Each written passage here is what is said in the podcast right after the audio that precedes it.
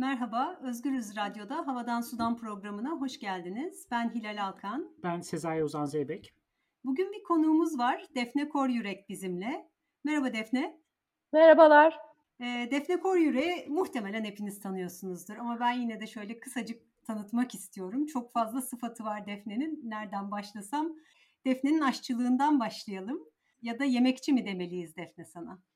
Yani zaten çok iltifatlı başladın Hilal. Ben bunun altından kalkamıyorum. Nihayetinde elindeki becerileri bir şekilde yola koyan bir insanım. Evet aşçı diye başladım. Yemek yapmak yetmedi. Gıda gayet politik bir alan. Oradan işin aktivizmine kaydım. E, işin kötü yanı aktivizmin de çok e, kar etmediği bir zamandayız. Daha daha fazlasını yapmak gereken bir zamanda. Ve bütün bunun göbeğinde aslında kişisel radikal bir karar alıp şehri terk etmeyi seçtim. Hani bunun üzerinden de konuşuruz belki ama tümü içerisinde e, haysiyetli bir yol, haysiyetli bir çıkış arayan bir kadın diyebilirsin benimle ilgili. Ee, ama bir başka radikal dönüşüm daha var. O da kasaplıktan veganlığa giden yolculuk tabii ve buna vesile olan yanlış hatırlamıyorsam kızın dolayısıyla anneliğin. Valla Hilal onları radikal dönüşüm demiyoruz. Aynı kalandan korkacaksın. Yani aldığın yaşların bir şeye tahvil olması lazım değil mi? Daha iyisini buldukça, daha doğrusunu buldukça, daha hakkaniyetlisini buldukça oraya doğru yol alacaksın. Dolayısıyla radikal değil bu bence hani doğanın kanunu, eşyanın tabiatı, gitmem gereken yola doğru. İnşallah 10 yıl sonra daha da şaşırtıcı şeylerim olur, dönüşümlerim olur, durmam. Ama değişimle beraber yani çevrendeki insanları da değiştirerek, bunu anlatarak, hem yaparak hem anlatarak bambaşka bir şekilde de yapıyorsun. Yani eşyanın tabiatından ben belki bir tık daha fazlası var orada. Evet bu noktada slow food hareketini anmak lazım tabii. Türkiye'de işin başını çekenlerden biriydin gerçi sonra biraz mesafelenmiş olsan da ve bir sürü kampanyası oldu tabii e, fikir sahibi damakların Türkiye'deki slow food'un. O kampanyalarda epeyce bir ses getirdiniz. O kampanyalardan biraz konuşalım istiyoruz bu arada. Gene çok iltifatkarsınız. Yani neticede cadılığımın tuttuğu yerler bunlar. Kendime fikrimi sağlay saklayamamanın getirdiği illa anlatacağım diyen. Ama evet doğrudur. Hepimiz bir şekilde tohumlamaya çalışıyoruz değil mi etrafımızı?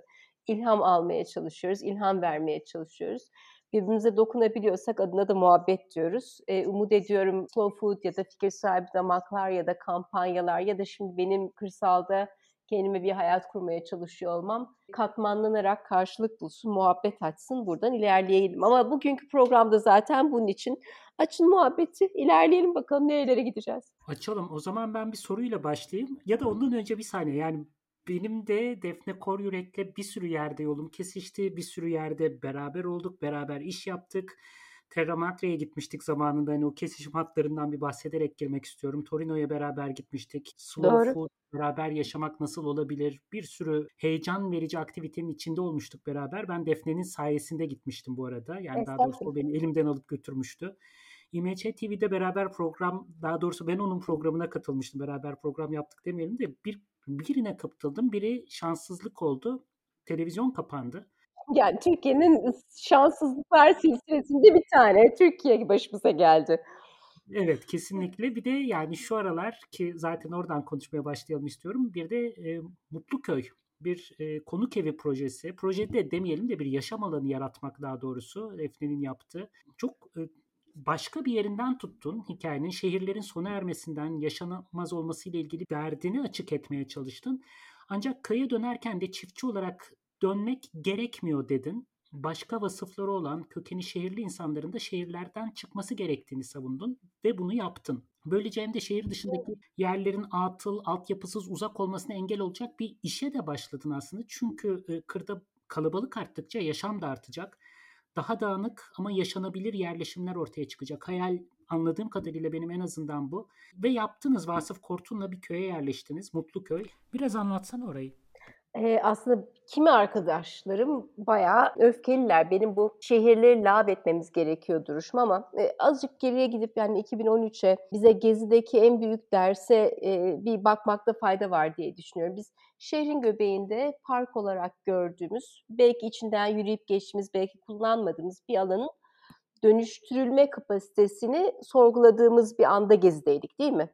Yani aslında şehrin her bir metrekaresinin ederini ilk defa, ederiyle ilk defa yüzleştik. Orası park olarak kalırsa ne manaya gelir? Orası Boston olursa ne manaya gelir? Orası AVM olursa ne manaya gelir? Üzerine belki ilk defa e, kendi içimizde bir sorgulamaya geçtik. Çünkü dönüp şehirde şey diyemiyorsun yani burası yeşil alan oluversin diyemiyorsun. Onun olması için pek çok sebebi yan yana getirmen gerekiyor. Pek çok e, alanda müşterekleşmen gerekiyor ve biz henüz öyle bir tartışmayı ya- yaşamamıştık kendi aramızda. Gezi'de aslında yaşadık. E, hayır demek yeterli bir müşterek anlaşması anlamına gelmiyor. Bir şeyin olmasının daha fazla betonun, daha fazla asfaltın oluşmasını etrafında istemiyor olabilirsen onun yerine ne koymak istediğini tam da kestiremiyorsun. Gezi'de e, bizim olduğumuz köşede küçücük bir bostan yapmayı denedik. 24 veya 36 saat kadar tutabildik çünkü orası aslında ki, kaçış yoluydu e, Divan Oteli tarafında. Dolayısıyla hemen de kaldık ama beni düşündüren önemli bir e, deneyimdi o. Yani biz kalkıp buraya bostan yapmak isteyecek olsak nasıl bunu buna ikna edebiliriz? Şehirliği, şehir yönetimini, Tarım Bakanlığı'nı Tam da o arada hatırlayacaksınız Yedikule bostanlarında bir bostan üzerine lang diye bir gün içerisinde molozla döşeyi verdiler ve bostan vasfını yok ettiler. 1500-1600 yıllık bir tarım alanını.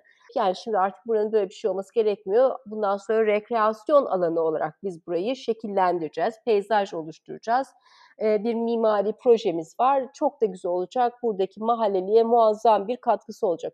Bunlar yan yana çok çakıştılar kafamda. Birdenbire fark ettim ki aslında şehrin içerisindeki şehir derken zamanımızın gittikçe büyüyen, artık yaşaması içinde manalı hale gelmeyen ve bir şehirden beklediğin kültürel faaliyetlere dahi ulaşmanın imkanlı olmadığı, eğitime ulaşmanın zorlaştığı şehirlerden yani İstanbul gibi bir yerden bahsediyorum.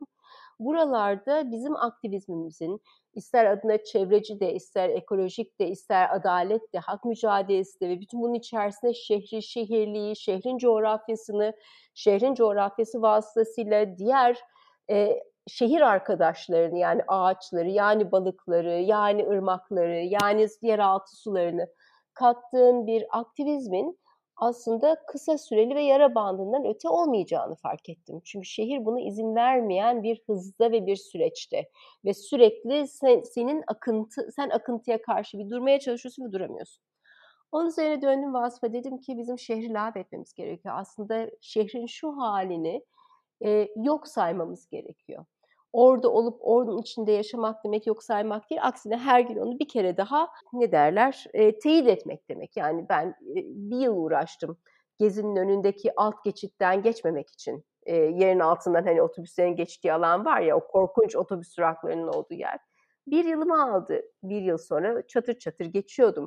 Pek çoğumuz oraya o parka AVM yapılsaydı iki yıl ayak direyebilecektik. Eninde sonunda içeriye girmek zorunda kalacaktık. Bak şehrin en önemli gasp alanlarından, hakkımıza en ciddi e, ihanet edilmiş yerlerinden bir tanesi Zorlu. Zorlu'nun bir performans merkezi var ki Fazıl Say bile orada konser verdi. Bir şekilde sistem kendini haklı çıkartıyor, aklayıp duruyor. Ondan sonra tepemizdekiler dönüyorlar ve bize diyorlar ki istemezlikçülersiniz. İstemezlikçi olmamak için aslında şehri lağv etmeyi seçtim.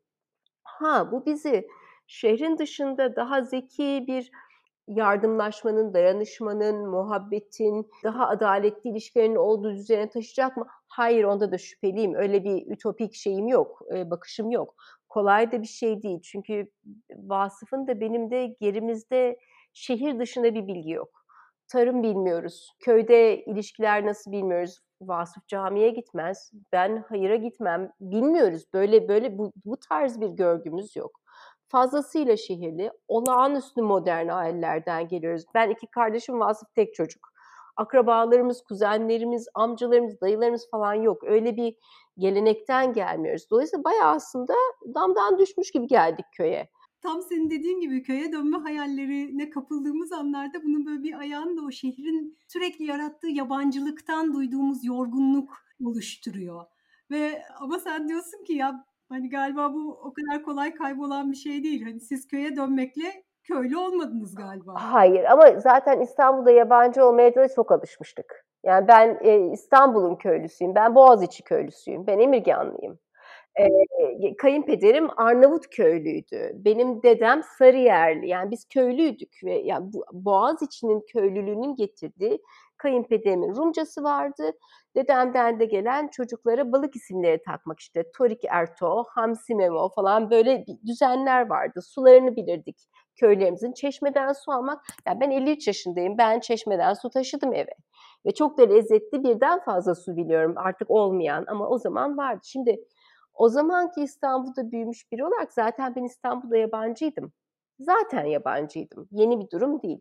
Buraya geldiğimde yabancılıkla ilgili problemim yok. Aksine bana hoş geldiğin zaman dedikleri zaman ben hiç bozulmuyorum.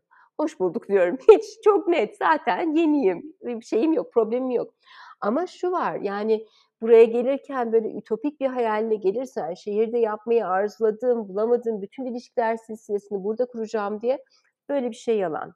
Ee, peki ben bunu acaba kendime bir köy oluşturamaz mıyım? En yakın arkadaşlarımla 9 kişi biz bir köy yapsak diye. Bence onun da pek işlediği yok. Yani gayret eden, niyet edenleri biliyorum. E, dağılan çok projeye e, şey yaptım, misafir oldum, kulak misafir oldum. E, Facebook arkadaşlıklarından da köy kurulmuyor. Aslında beş benzemez bir arada e, bir dert olduğunda, bir zorluk olduğunda birbirine yardım edecek hale gelmeni bekliyor. Köy dediğin yer öyle bir şey. Ama köye tabii müdahalede e, şehirde olduğu gibi var. Yani burada kimse fırınını yakmıyor ki ekmek yaparken sen de ekmeğini oraya götüresin. Orada fırının başında sohbet edesin. E, herkes ekmeğini şeyden bakkaldan alıyor. Kimse yoğurdunu yapmıyor. Hadi ben yoğurt yemiyorum ama o, o ilişkiler ağı içerisinde imece usuller de kalmamış durumda. Buluşabileceğin yerler o anlamda sahiden hayır ve camiye dönüşmeye başlıyor. Ve sen eğer şehir geleneğinden geliyor. Bu tarz ilişkileri sadece Facebook grubu arkadaşlarına yapmaktan ibaret gördüysen daha öncesinde sana benzemeyenlerle benzeşme alanını yakalama diye bir bilgin yoksa evet kolay bir şey değil. Ama bu bir tarafa şeyi değiştirmiyor. Yani her türlü deney zaten bazı zorlukları ve bazı şeyleri beraber ödülleri beraberinde getiriyor. Kırsala gelirken kararımız oydu. Biz çiftçi olma niyetiyle gelmedik buraya. Hatta daha da büyük konuşayım çünkü çiftçi olmadan, ekip biçmeyi bilmeden köylü falan da olamazsın. Yani köyde yaşamak demek köylü olmak demek değildir. Bir kere yetinme kültürünü bilmiyorsan, ekip biçmeyi bilmiyorsan, suyunu hasat etmeyi bilmiyorsan, e, tüp gazı çevirmek yerine dışarıda iki tane çalışırpıyla bir tane ocağı kaynatmayı beceremiyorsan aslında köy bilgisinden mahrumsun. O yüzden köylü olman da çok uzun bir süreç, kısa bir zaman dilimi değil.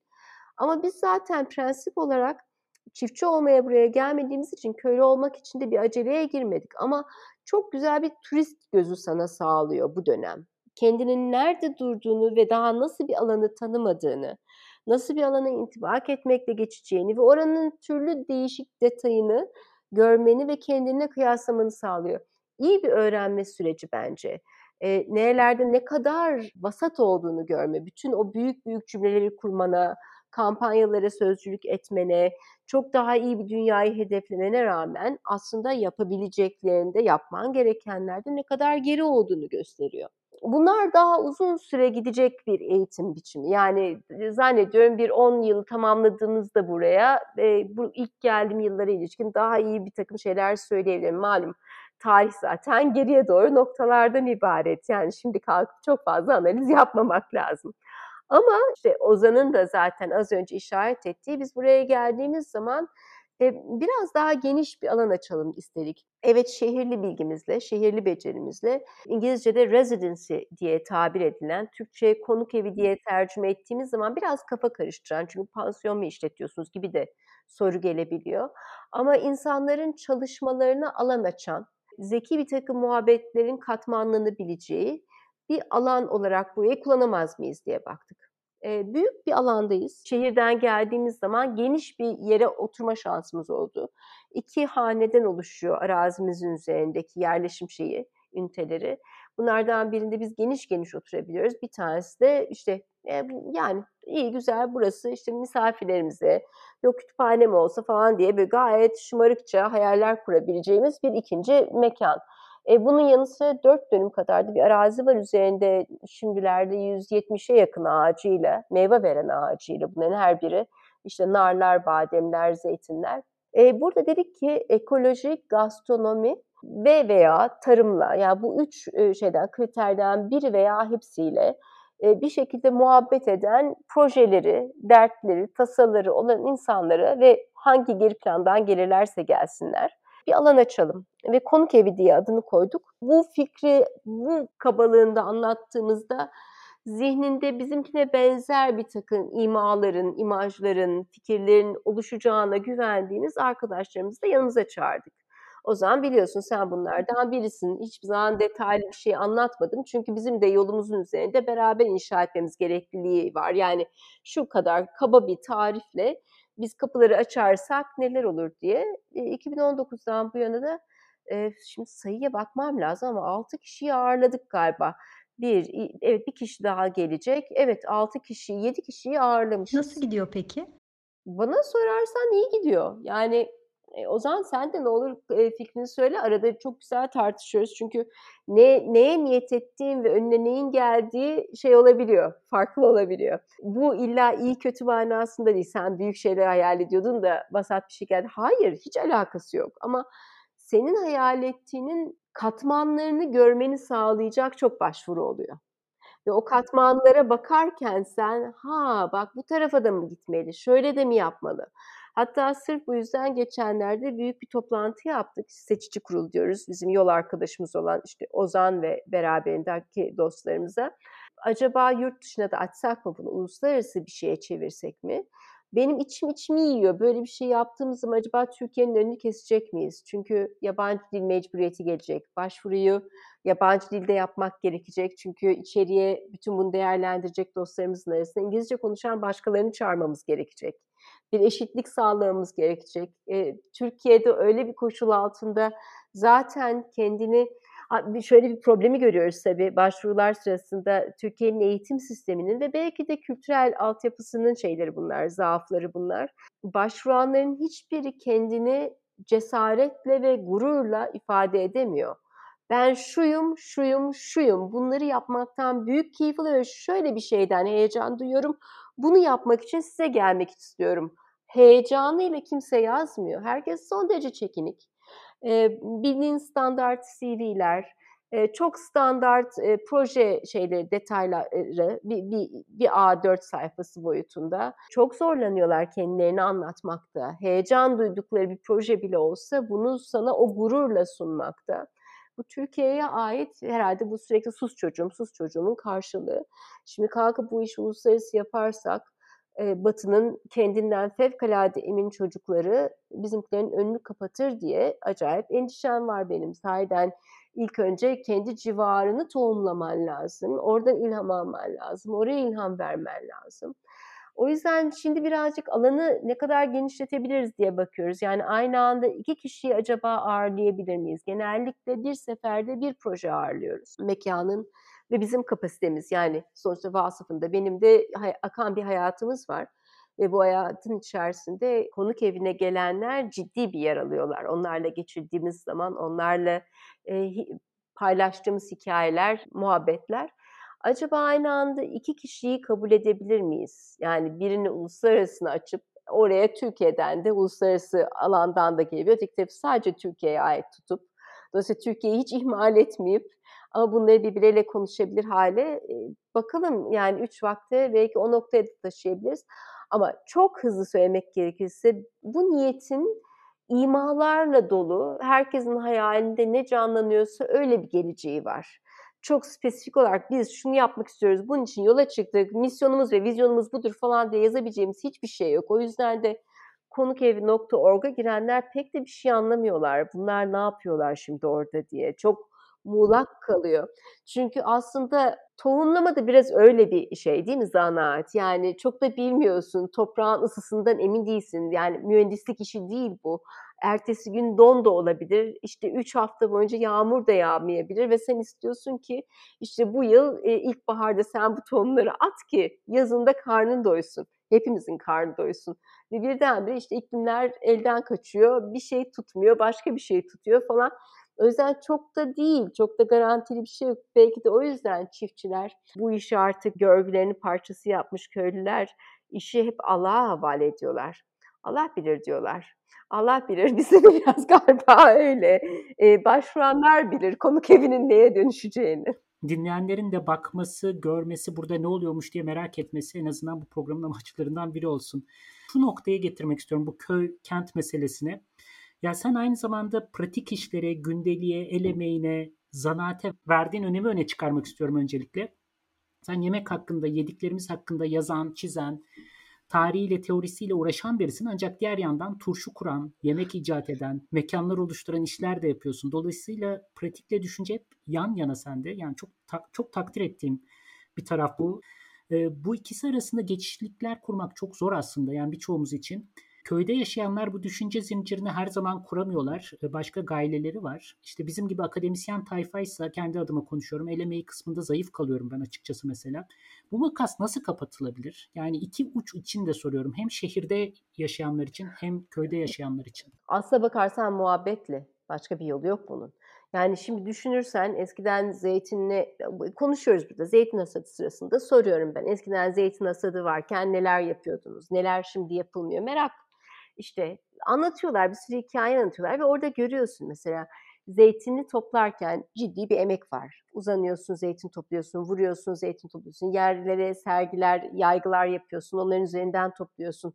Sırtına küfeleri koyuyorsun, sırtına çuvalları koyuyorsun, arabaları yüklüyorsun, aşağı iniyorsun, getiriyorsun, onu yapıyorsun. Bütün bu arada zannediyorsun ki sadece emek var değil mi? Hayır. Arada insanlar şarkı söylüyor. Arada insanlar birbirlerine mani okuyorlar. Arada insanlar belli cins otları veya belli şey, birbirine yapışmış zeytinleri bulmak için yarışıyorlar. Çünkü bunu buldukları zaman işte beraberinde bütün bir tayfaya helva hediye geliyor mal sahibinden.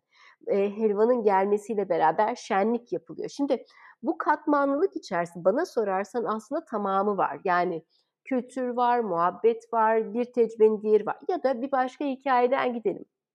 İstanbul'da Eskiden benim çocukluğumda e, suyun başında beklerken işte herkesin şeyi bidonu dolana kadar bayağı bir zaman sürer o şeyin çeşmenin başında. İnsanlar konuşurlardı. Konuşurlarken garanti veriyorum sana o zaman bizim Emirgan'da Rumlarımız vardı. 74 öncesi Rum teyzelerimiz, amcalarımız vardı. Ve her birinin yemek yapma biçimleri Müslüman amcalardan, teyzelerden farklıydı. Çeşmenin başında garanti veriyorum birbirlerine yemek tarifi verdiler. Ya da bir başka taraftan gidelim. E, birinin ölümünde sen gittiğin zaman işte mevluduna, e, o şeyine, duasına aslında çok zamandır görmediğin birinin işte hangi okula gittiğini veya aslında parasal sıkıntısı olduğundan haberdar oluyorsun. Bütün bunlar sosyal örgünün içerisinde varlar. Yani sen kendini çeşitli kurduğun zaman e, tahmin ediyorum e, yemek yapmakla, işletmecilik yapmakla yemek tarihini konuşmak arasında çok büyük bir fark yok. Bizim problemimiz galiba o şeye oturttular ya bizi e, üretim bandına ve bizi kategorilere ayırdılar. Şimdi sen bunu yapacaksın, sen bundan mesulsün, sen de şimdi bununla ilgilisin, sen de bunu yapacaksın. Ve aramıza böyle muazzam bir boşluk yarattılar, boşluk koydular, birleşemiyoruz sıkıntıyı burada aramak gerekiyor diye düşünüyorum. Yoksa bu zaten bütüncül bir şey. Genellikle alay ederim. Benim problemim vardır şeylerle. Bir cerrahlarla, iki mimarlarla bunların hepsi her şeyi bilirler diye çok böyle genelleme çok ayıp tabii ama şimdi mimarın iyisi benim için enteresan olanı bir coğrafyacıyla ahbaplık etmeye başlayanıdır örneğin. Bir sosyologla hikayesi olmaya başlayandır ya da bir cerrahın enteresan olduğu an müzik çalmaya başladığı zamandır. Bu alanlar birleştikçe, çeşitlendikçe o bir şey olmaktan çıkar, başka bir şeye dönüşür. Çünkü beyin farklı çalışmaya başlıyor, okumaya başlıyor, katmanları güzel birleştirmeye başlıyor. İşin kötü yanı eskiden bunu biraz kitaplarla, romanlarla, filmlerle yapabiliyorduk. Daha az bazı şeyler. Şimdi muazzam bir abur cubur hayatı var. Neredeyse paketi açıp yediğin chips kıvamında ve arka arkaya yayınlanan 9 bölümü, 13 bölümü bir arada yayınlanan dizilerle geçiyor. İyi bir şey seyretsen bile adını hatırlayamadın onlarcası var geri planda. Senin zihnini biraz zıplatma şansı varsa bile o kadar abur cubur üretimler halinde senin önünden bir hızla geçiyor ki sen gene kendi köşene geçiyorsun. O cubicle bir kutunun içerisinde sana tahsis edilen senin özel alanında sana yetkinlik tanınmış alanda e, ifa etmeye devam ediyorsun görevini. Ve o zaman tabii şey yapmıyor, kapanmıyor. E, ben kariyerist olmadım. En büyük avantajım o oldu. Önce lokantacıydım. Sonra kasap oldum. Vegan olmaya hiç yüksünmedim. Herkes benimle çok alay etti. Daha iyisini idrak ettiğimde hatta döndüm baktım yani ben e, mezbahadayken ensemde hissettiğim o ürpertinin sebebini nasıl oldu o zaman adını koyamadım diye 5 yıl sonra adını koyabildim. Ama vegan olduktan sonra kadın meselesine bakışım bambaşka yere gitti. Ve bütün bunları kariyerist olmamama ba- bağlıyorum. Yani slow food'dan ayrılışım pek çoğu için çok şaşırtıcıydı. Yani süper bir kariyer inşa ediyordun, üstelik uluslararası konseydeydin, nasıl bir anda dönüp gidiyorsun? bazı şey kendini tamamlıyor, bazı şeyi tamam diyorsun bitti. Şimdi bir dakika ne var önümde? Ha tabii bir taraftan çok elitist bir cümleye de dönüşüyor bu. Demek ki ekmeğini kazanma derdin yok ki bütün bu değişimi de yapabiliyorsun gibi. Valla bilmiyorum yani tam anlamıyla öyle değil. Evet biraz daha şanslı biri olabilirim. Çok iyi bir yol arkadaşı buldum kendime. 30 yıldır beraberiz birbirimizin almak istediği yolda, gitmek istediği yönde diğerine destek olmayı hiçbir zaman yük saymamış bir şeyimiz var, beraberliğimiz var. O çok büyük avantajım, doğru. ama galiba kariyerist olsan bile, mesela cerrah, daha kariyerist kim olabilir değil mi? İyi bir operatörden ama bir müzik enstrümanını çalmayı öğrenmek herhalde şeyi gerektirmiyor diye düşünüyorum. Yani bütün bir hayatından değil biraz daha geniş bakmaya bakma, bak, gayret göstermek, biraz daha fokusu böyle incecik dar bir yerden tutmamak, genişletmek. Hayat için söylüyorum bunu. Bazı özel anlarda çok dar tutmak gerektiğini teslim ederim. O zaman şey de açıyorsun çünkü acayip bir e, odaklanmayla çığır da açabiliyorsun. Yani becerebildiğin kadar kafanı çevirip yan tarafa bakmayı becermek, gözünün kenarından kaçmakta olan bir şeyin peşinden azıcık bir kafanı çevirmek, hatta gerekiyorsa bir adım atmak sanıyorum iyi bir şey. Bunu yaptığımız sürece sanıyorum bu boşluk dediğin şeyler daha kolay doldurulabilir. Bir de muhabbet. Yani bir coğrafyacıyla ahbaplık senden biliyorum. Çok güzel şeyler öğretiyor. Çok güzel şeyler öğretiyor. Bütün bu ya hayat zaten böyle bir şey. Yani insan büyüyor, değişiyor, gelişiyor, farklılaşıyor, bir yol alıyor dedin. Ama bunun bir, bir tarafında hani sıradan bir yol alma değil, aynı zamanda eleştirel bir şekilde bakmayı gerektiren bir yol alma. Bu yani geri dönüyorsun ve yaptığın şeyi yeniden düşündüğünde ya ben bunu artık yapamam diyorsun. Bu, buna dair mesela slow food hareketinden ayrılışında böyle bir şey var mıydı? Yoksa sadece zamanını mı doldurmuş? Yani slow food hareketinin e, biliyordum zaten gayet eril ve Avrupalı bir şey olduğunu, hareket olduğunu. Yani Petri'nin bütün varlığı eril. E, Ozan zaten Terra Madre'de gördü. Yani çok Avrupalı zaten. Avrupa'nın bütün o e, beğenmediğimiz pek çok özelliğini içinde barındıran, e, onun e, bizim Türkiye koşullarında, Türkiye diye de kocaman da konuşmayayım, İstanbul'da yani şehirli bir şeyde, toplulukta hitap etmeyi kolaylaştıracak, bazı şeyleri görünür kılmayı sağlayacak şeyleri vardı. Bir araç olarak, aynen de öyle, bir araç olarak çok doğru bir zamandı e, lüfer kampanyasının naivitesini başka bir şeyle yapamaz. Yani Greenpeace'in altında ya da WWF'in altında e, lüfer kampanyası olmazdı. Yani Greenpeace'in cümlesini hatırlatmak isterim. Seninki ben, e, seninki kaç santim?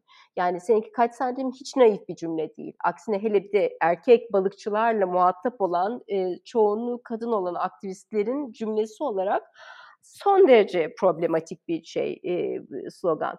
Bizimki ise İstanbul Lüfer'e hasret kalmasındı. O çok e, slow food e, dilinde, usulünde bir kampanyaydı. Bizim çok işimize yaradı. Ama 2013, 14, 15 yani e, sadece Türkiye değil, İstanbul değil, e, dünya ciddi anlamda şeyini değiştirdi, rengini değiştirdi. Ve naif ya da sert yani Greenpeace de şimdi çok fazla kampanya yapamıyor. Slow Food da bir kampanya yapamıyor sivil toplumun galiba kampanyacılık anlayışında da bir e, zıplamanın gerektiği zamandaydı. Öyle ben çıktım diyelim. Zamanı doldurdu ve artık zaten şehirden de çıkmak istiyorum dediğim için çıktım. Slow Food'dan da ayrılışım biraz böyle oldu. Katmanlı bir şey, çok e, geniş bir tarafında. Ama eğer şeyi sorarsan yani nasıl oluyor da eleştirel bakmayı beceriyorsun veya ihmal etmiyorsun diye aslında senin için de aynı şey geçerliler. Yani en artı bir diyorum ben çocuklarımız için. Bizler aslında birer bağlantı parçasıyız. Bir önceki datayı bir sonraki kuşağa bağlayanlar bizleriz değil mi? Ve biz biz eski versiyon olarak kalıyoruz bir zaman sonra. Ref işte böyle 12-16 arasında aniden bana yüzüme çarpa çarpa nasıl eski versiyon olduğumu gösterdi. Ve bir şekilde ritmi kaybetmemek, olup biteni daha iyi anlayabilmek için yakın durmam gereken annem değil, çocuğum olduğuna daha da ikna oldum. Kasaplığımın içerisinde eğer illa et yiyeceksem burnundan kuyruğuna bütün parçalarını şey yapacağım, tüketeceğim daha hakkaniyetli davranacağım bir metot bulmam gerekiyor diye baktığım bir düzendeydim. Çocuğumsa döndü bana anne aklını kaçırdın sen ne, neden bahsediyorsun nasıl yiyorsun ki bunu dedi ve kavgamızın içerisinde anlıyorum dedikçe ben ona anlıyor olsan yiyemezsin demeye başladı ve anlamam gerektiği için yememeye başladım ben. Yoksa çok iyi anladığım için yememem gerektiğini yemeği kesmedim.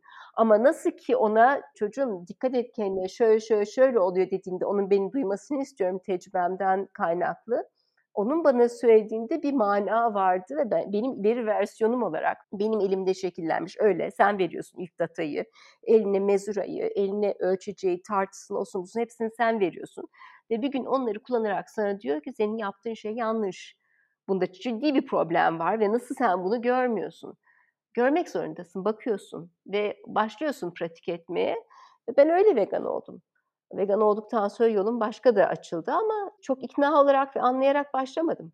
Çok net söylemem lazım. Eleştirel olmak eski versiyon olduğunu anlamakla başlıyor sanki esas. gülme, Çok gülme. vallahi çok doğru söylüyorsun. Bize çarpacak yakında daha çarpmadı. Çarptı. Yani bu Az. bu arada sürenin sonuna geldik. Defne zaman nasıl uçtu anlamadım.